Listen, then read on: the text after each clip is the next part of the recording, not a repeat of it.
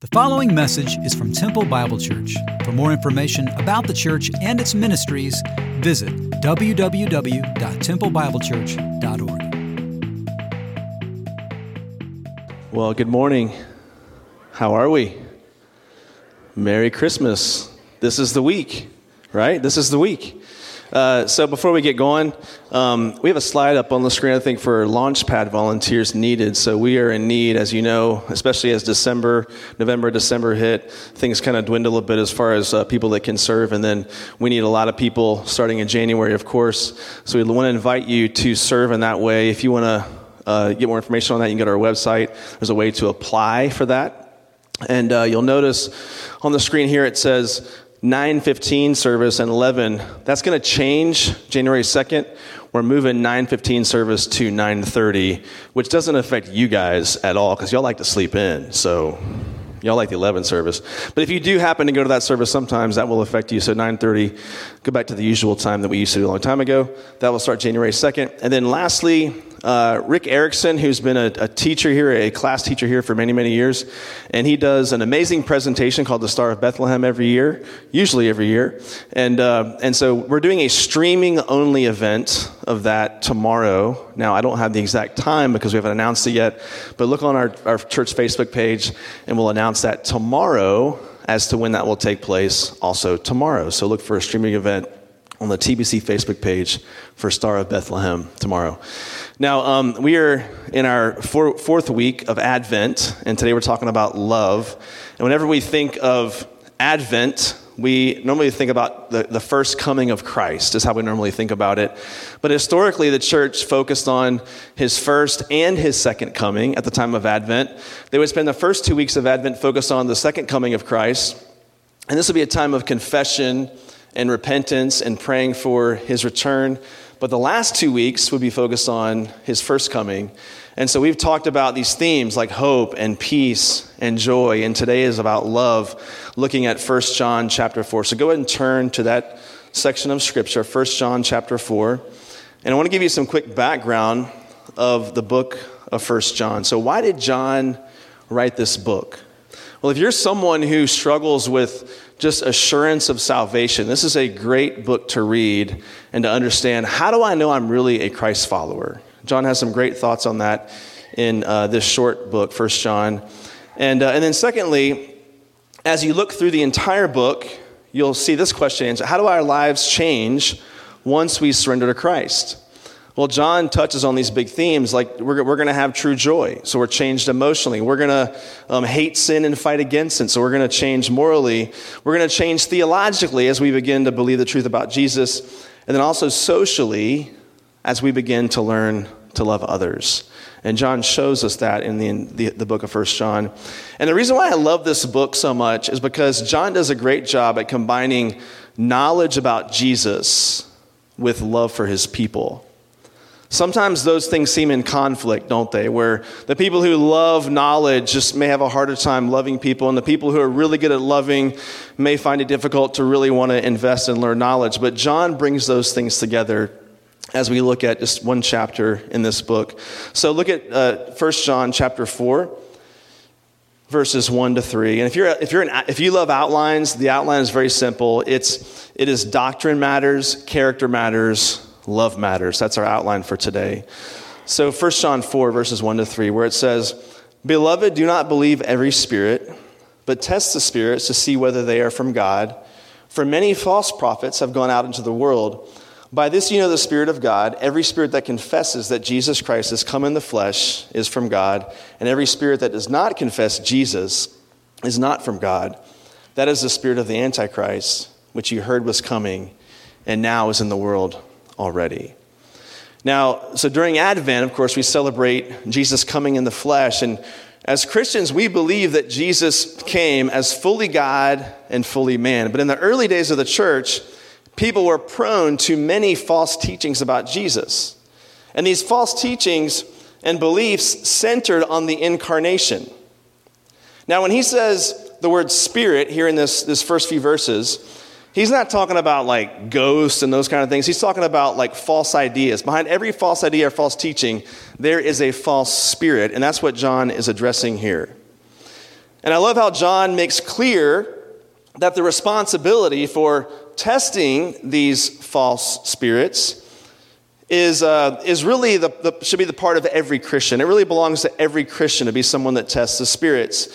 This is not just scholars or church leaders or pastors that should be people that can discern truth from error. John is placing that responsibility, I think, on every believer.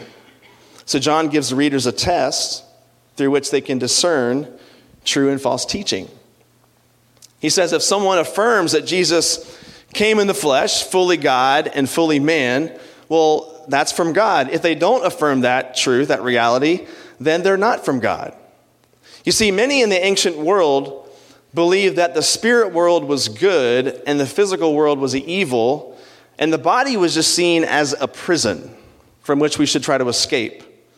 And many people try to believe that, try to blend this thinking with Christian belief. And they thought, well, if the physical world is evil, well, then why would God come and take on human flesh if the physical world is considered inherently evil?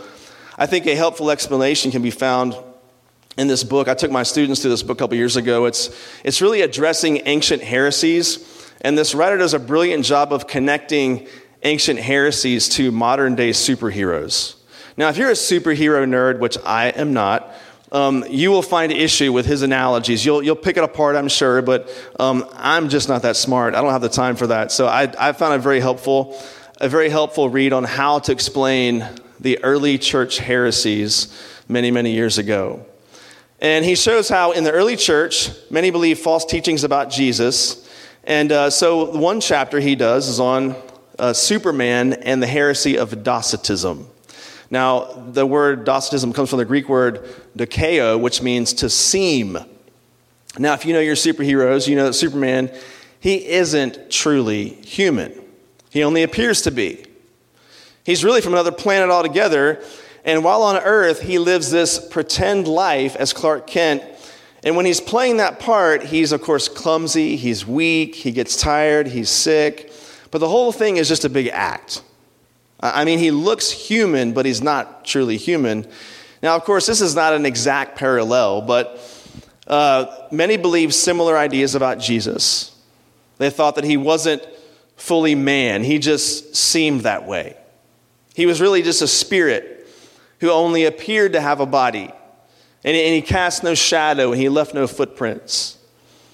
What's interesting is that today, more people take issue with the deity of Jesus, but in that time, many took issue with his humanity. And they couldn't wrap their minds around how could God, why would God come and put on human flesh if we consider the physical world, the fleshly world, to be inherently sinful? It's really interesting. One of the first things that Satan attacked was the nature of the incarnation the nature of Jesus coming in the flesh, and John is writing to address that. So, over in verse 3, when John says that every spirit that does not confess Jesus is not from God, well, to acknowledge Jesus means to confess him as the Christ who has come in the flesh. You know, many religions acknowledge that Jesus existed, but only Christianity confesses that he is fully God and fully man.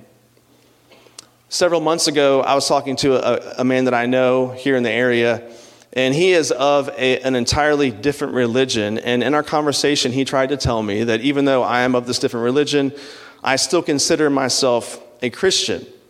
And I, I said, Hey, I'm not seeing how those mesh together because your religion doesn't teach that Jesus Christ is truly God. And so, if you don't believe that basic tenet of the faith, you can't call yourself a Christian. We can't make this up as we go. And so, any, any person, any, any idea that says Jesus isn't fully God or he isn't fully man, that, that, that is not considered an orthodox Christian belief. So, false teachers either deny his deity or they begin to chip away at his humanity. And here's why this doctrine really matters. Because if Jesus came as a substitute in our place, then he needed to be fully human to take our place, but he also needed to be fully God because this, this, the substitute had to be perfect. This is why it was so important that God come. God comes as fully God and fully man, because anything different undermines the gospel entirely. So look with us at verse 4.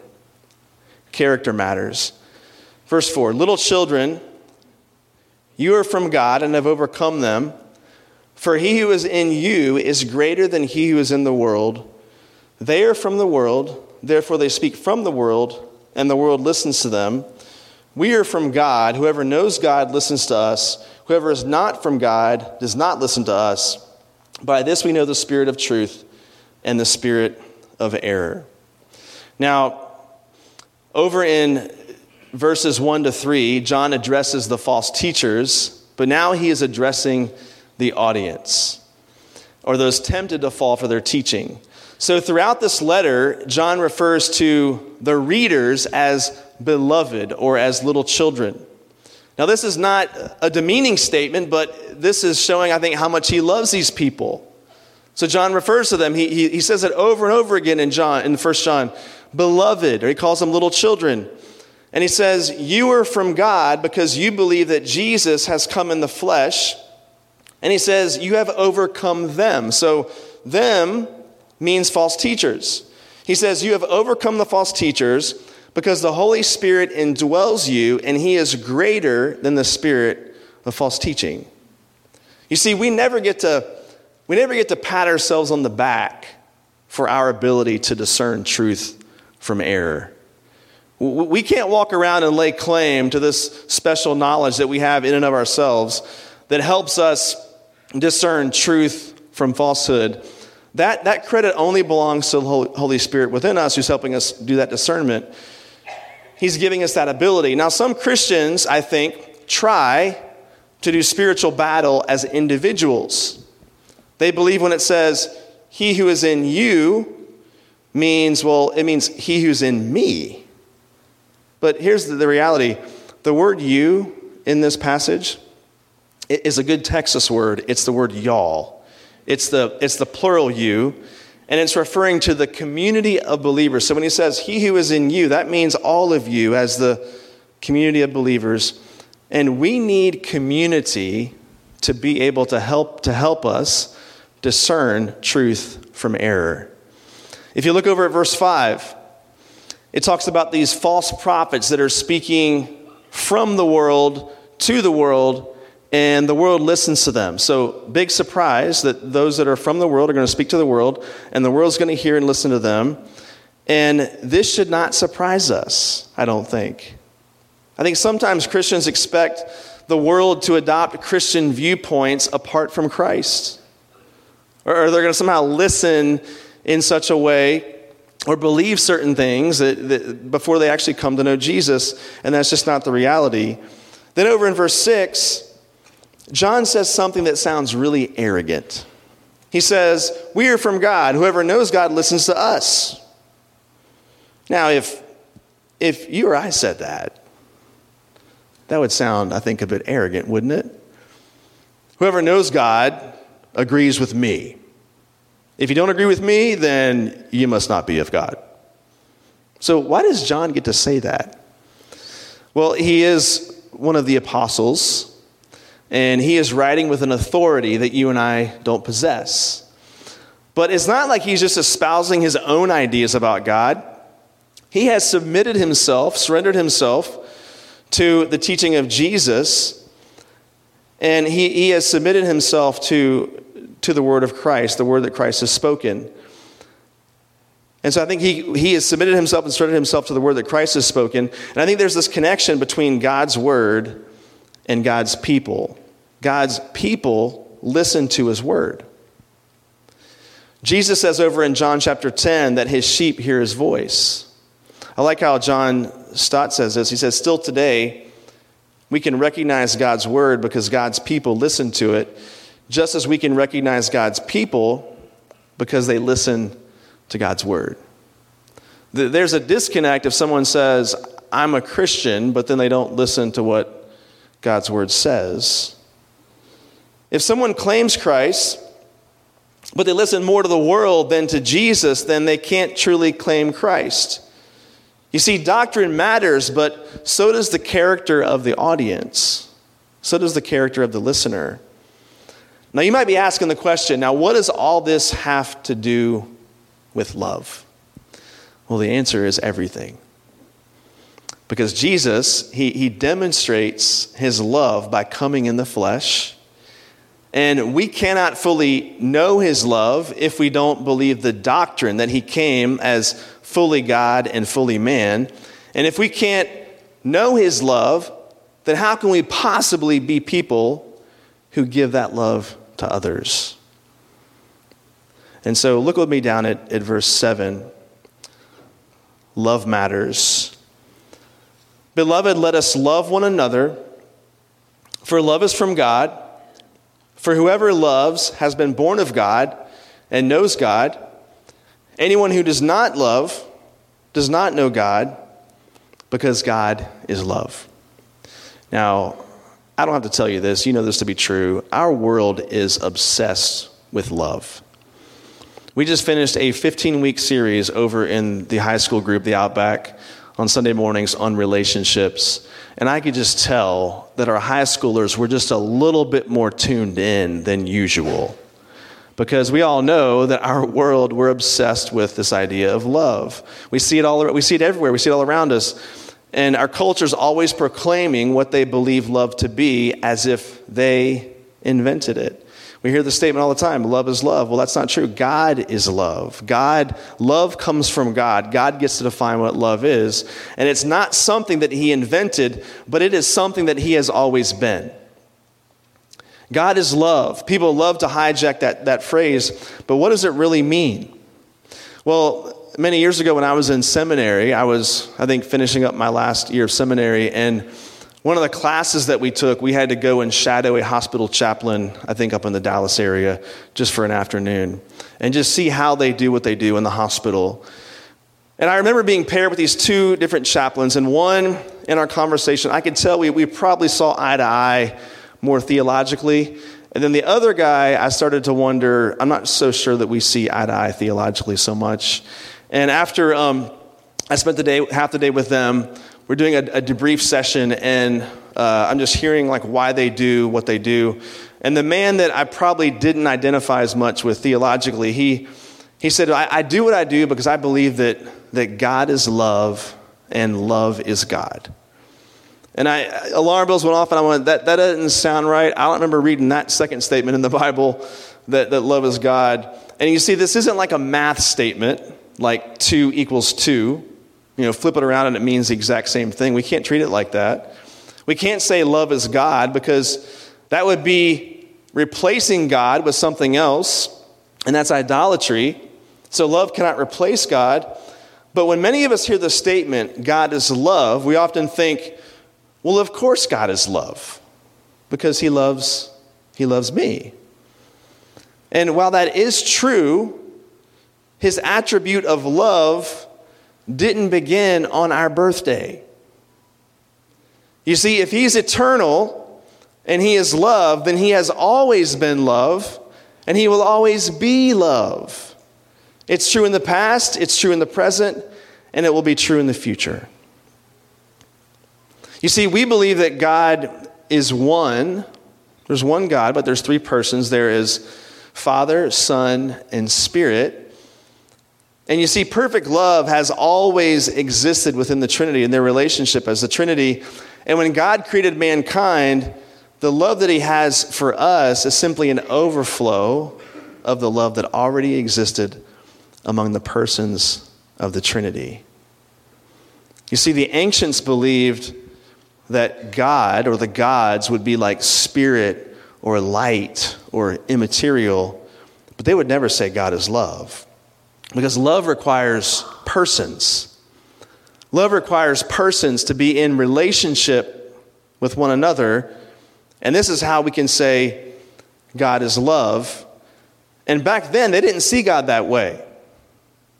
They didn't see a God, a real personal God, in this way. And sometimes we don't see God that way. Or we, we pit God's love against his other attributes. And so we say, well, God is love. If God is love, how can he be a God who is also angry, or how can God ever judge? C.H. Dodd says this It is true that the words God is love mean not that loving is only one of God's many activities, but rather all his activity is loving activity. And therefore, if he judges, he judges in love. If God is love, that doesn't mean that love is just an attribute on a checklist, but everything he says, everything he does is shot through with love. If he disciplines us, it's because he loves us. And he could do nothing without love. If you look down at verse 7 once again, before John tells them to love one another. He reminds them how loved they are. He says, Beloved, let us love. So before he tells them they should love, he reminds them how loved they are. You might say it like this Our ability to love comes from the reality that we are loved. You know, there's, there are people that are sitting in this room right now who grew up in families with a sense of being loved well and loving others just comes naturally to them. Like you have this very deep well that you live from, and you've been poured into throughout your life, and people can just see it and they wonder, like, what, what is it about that person? How do they love people so well? And that's true for some people in this room, but for many other people in this room, that's not what they remember. Their family of origin was love deficient and loving others doesn't come as naturally to them. But here's some really good news is that God fills that gap. Whatever our earthly relationships lack, there is one who loves you perfectly and unconditionally, giving us the ability to love others supernaturally just as he loves us. And even if our life is love deficient, we still get to love out of an abundance, out of a surplus. This supernatural surplus that comes only from God Himself. Our ability to love comes from the reality that we are, in fact, loved.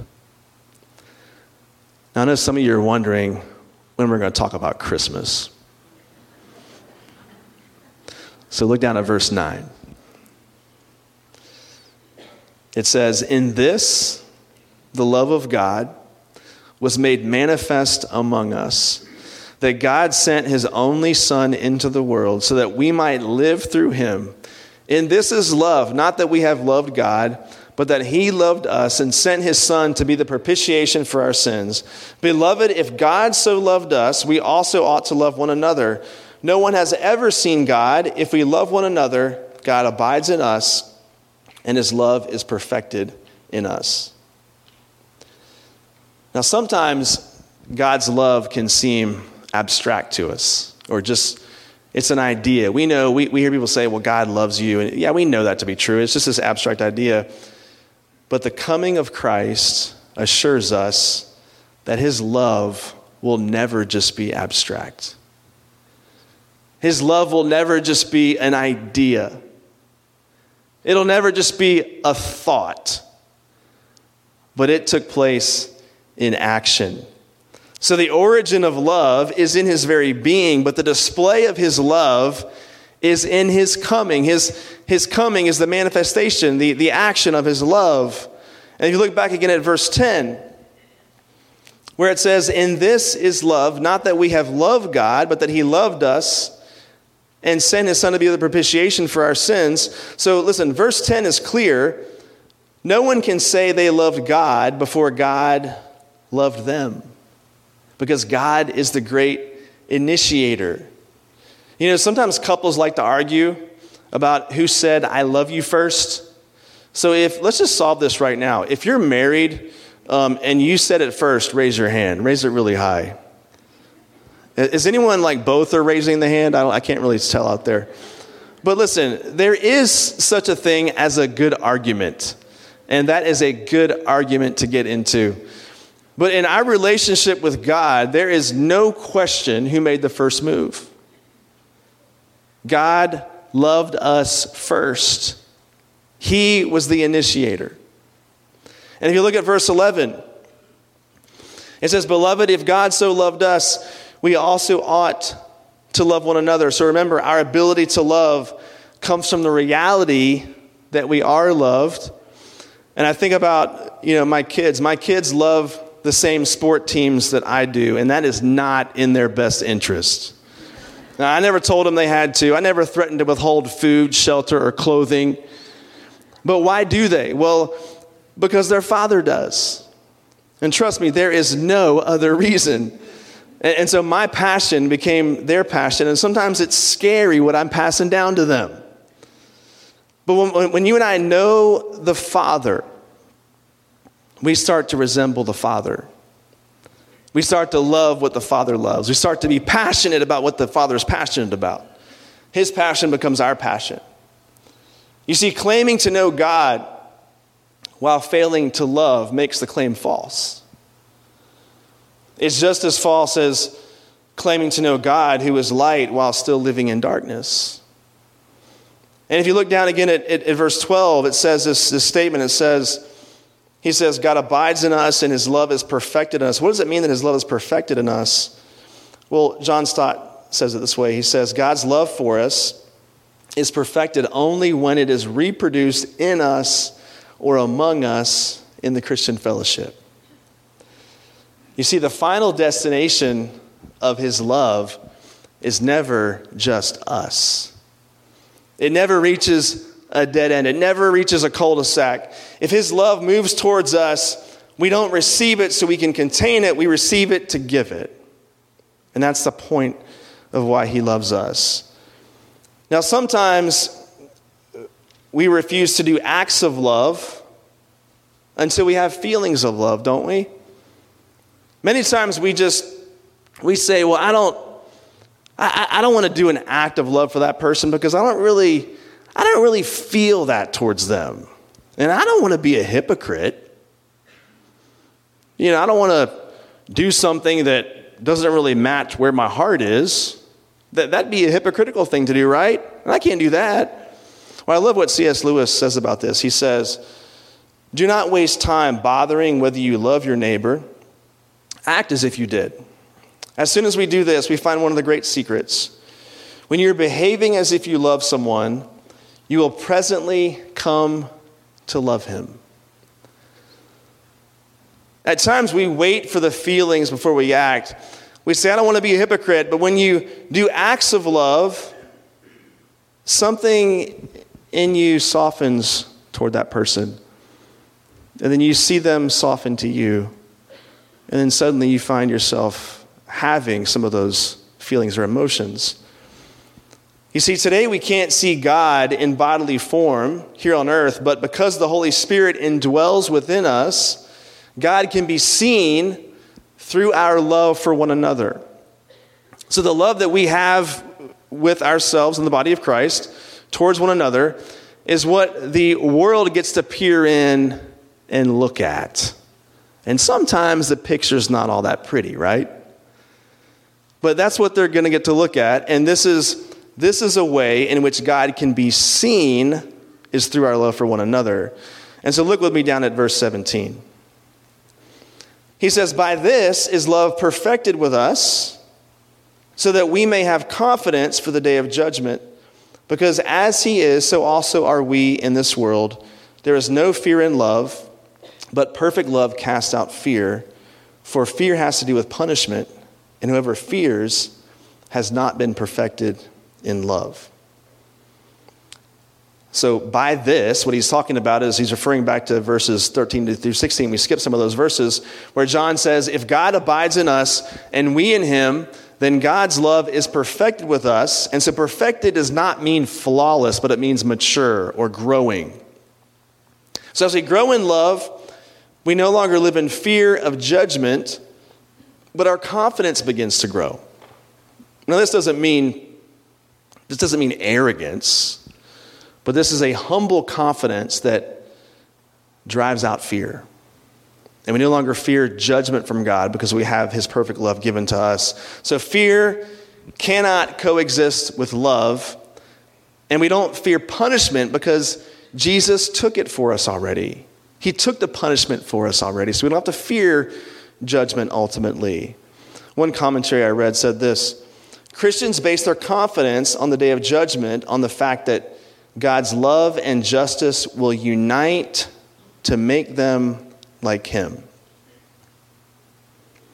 So God's love and justice come together, they meet, and they will not unite to make us. When, when God looks at us, it's like He's seeing perfection because the, the righteousness of Christ has been applied to us if you're a believer. Now, what does this mean when it says, because as He is, so also are we in this world? Well, it's referring to even though we struggle with sin, we are seen as completely righteous before God.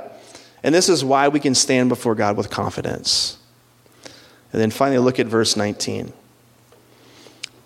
We love because he first loved us. If anyone says, I love God and hates his brother, he is a liar. For he who does not love his brother, whom he has seen, cannot love God, whom he has not seen. And this commandment we have from him whoever loves God must also love his brother. You know, sometimes Christians were known as people who just avoid bad things. We just don't do certain things.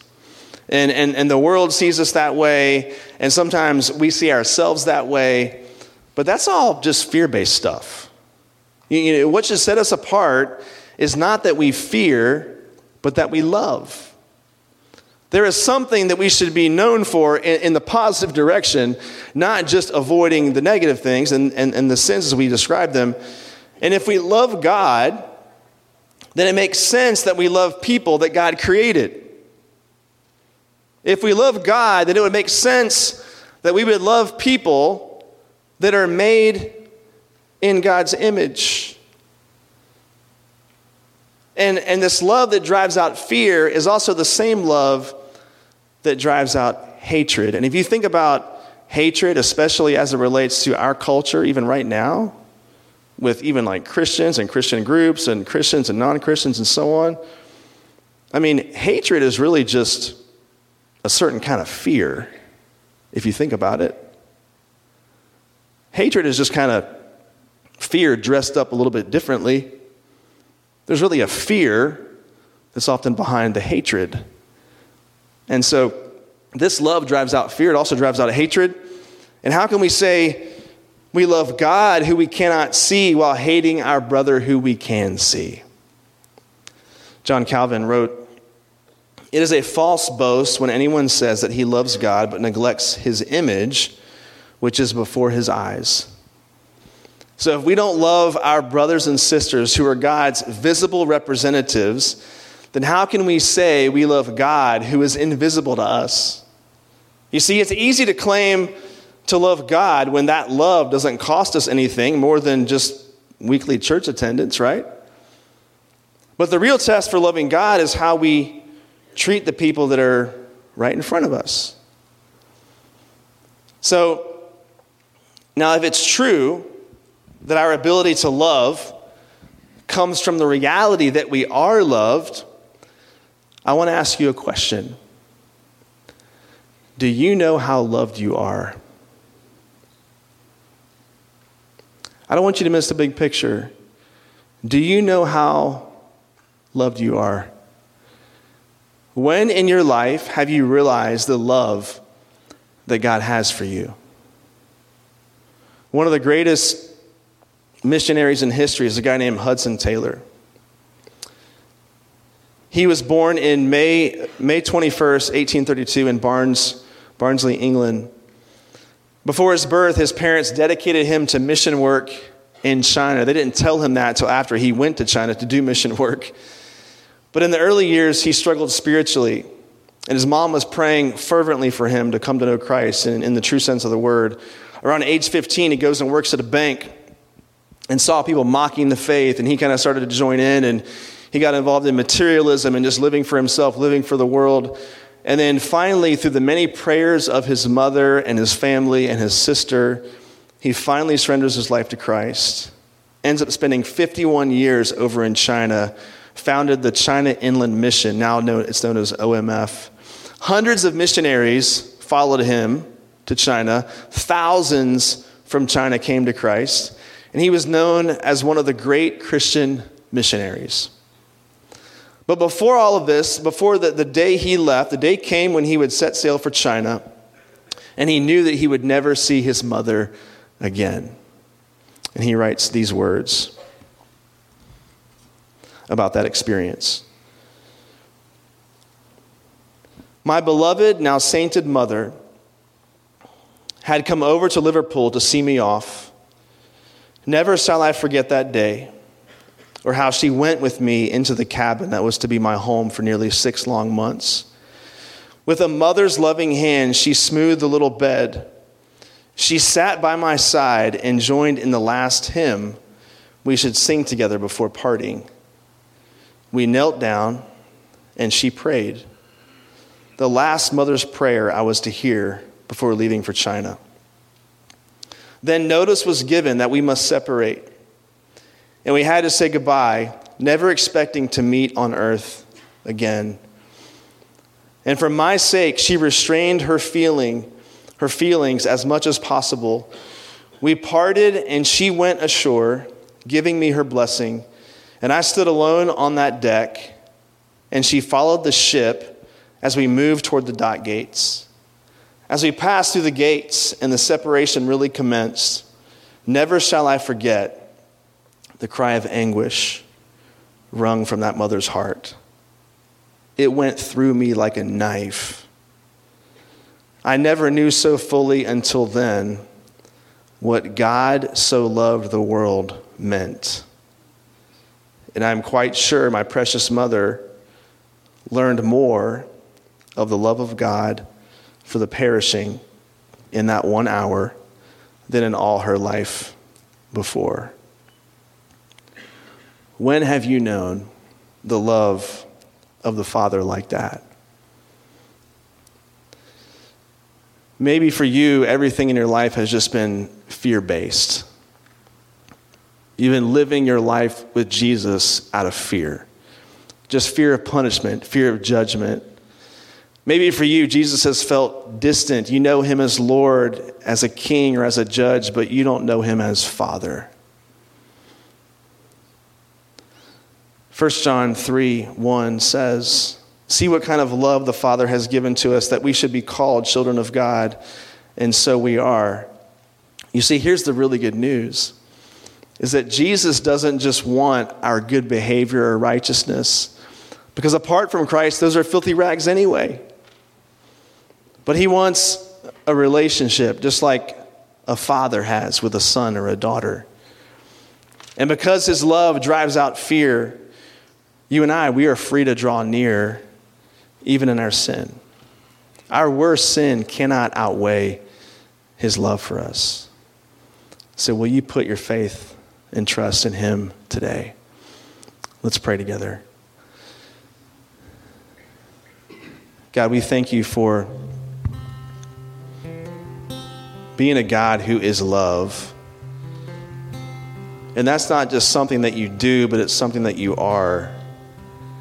And it flows out of your being, it flows out of your character.